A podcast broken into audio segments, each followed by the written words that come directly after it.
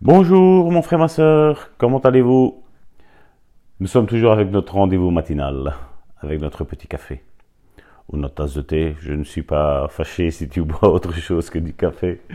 J'aime les deux moi aussi. Et euh, ce matin, Dieu m'a mis à cœur Nombre 14, verset 28.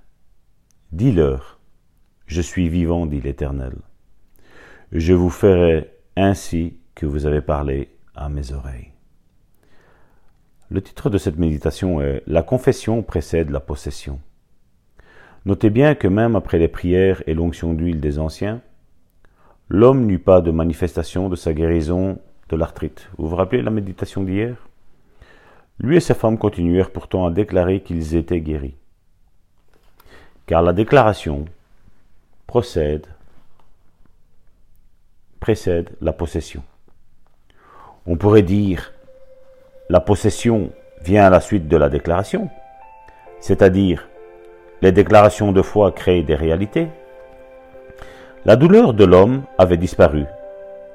Il était hors de lui à tailler un arbre dans son jardin.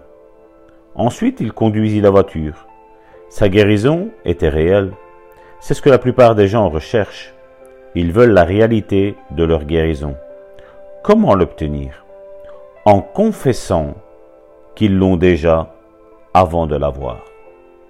Je vous encourage à lire le Nouveau Testament, soulignant les expressions en lui, en Christ et en qui. Ces écritures vous révèlent ce qui vous appartient en Christ.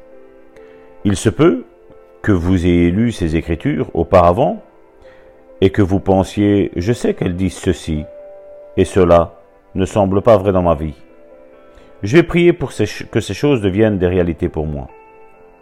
Non, elles ne deviendront pas des réalités en priant. Comment deviendront-elles réelles? En les confessant. Vous pouvez lire les versets de la Bible à propos de qui vous êtes et de ce que vous avez en tant que chrétien. Mais la seule façon pour que cela devienne réalité, c'est en la déclarant. C'est la confession, c'est la puissance de la déclaration. La déclaration, c'est la clé qui débloque la foi, mon frère, ma soeur. Alors j'aimerais que aujourd'hui tu fasses une bonne déclaration avec moi. Je suis une nouvelle créature en Jésus-Christ. Je suis la justice de Dieu en Christ.